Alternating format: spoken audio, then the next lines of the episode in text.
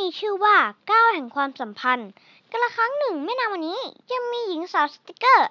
รูปร่างหน้าตาของเธอ ใครเห็นใครเจอต้องติดใจ พอเริ่มทำความรู้จักตกลงสมัครรักใคร ไม่ว่าเป็นแฟนคนไหน เธอติดไปทุกที่ ติดแน่จนแกะไม่ออก แฟนหนุ่มอึดอัดเต็มทีไม่ว่ารายนั้นรายนี้ ต้องมีแกะออกทุกราย ทุกครั้งที่เธอถูกแกะ บางส่วนของเธอสูญหาย หลุดลุ่ยกระจัดกระจาย เสียหายเสียใจเสียกาว จากที่เคยติดชิดแน่น ผ่านแฟนคนแล้วคนเล่า สติกเกอร์เคยแน่นไม่เบา แทบไม่เหลือกาวอีกต่อไป หมดใจกับความสัมพันธ์ ไม่ว่าผู้ชายคนไหนก้าวแห่งความรักคค่อยๆเลือนหาย สุดท้ายไม่ติดกับใครเลยสาวสติกเกอร์กลายเป็นกระดาษ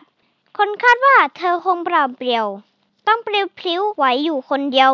แต่เธอปราดเปรียวกว่าเดิม เธอพบหนุ่มน้อยสติกเกอร์ ติดเธอราวกับกาวใหม่ ติดแน่จนเริ่มอึดอัดใจ จึงค่อยๆถอยออกมา ได้พบเจ้าชายกระดาษ เนื้อตัวขอบขาดหลุดลุ่ย ทั้งสองนั่งลงพูดคุย แล้วจึงแยกย้ายจากกัน วันใหม่ก็พบกันอีก นัดเจอกันอีกวันหลัง ยิ่งคุยยิ่งผูกพันกัน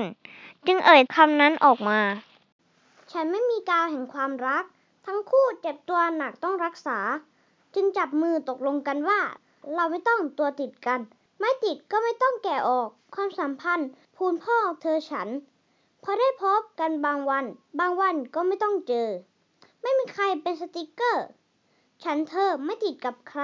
เคลื่อนไหวกันได้อย่างใจ ไม่มีใครถูกแก่และเจ็บตัว กระดาษทั้งสองเป็นอิสระ ความรักคือกาวอย่างนั้นหรือ หรือแท้ที่จริง รักคือสิ่งที่อยู่ตรงกลาง ในช่องว่าง ระหว่างความเป็นตัวของตัวเอง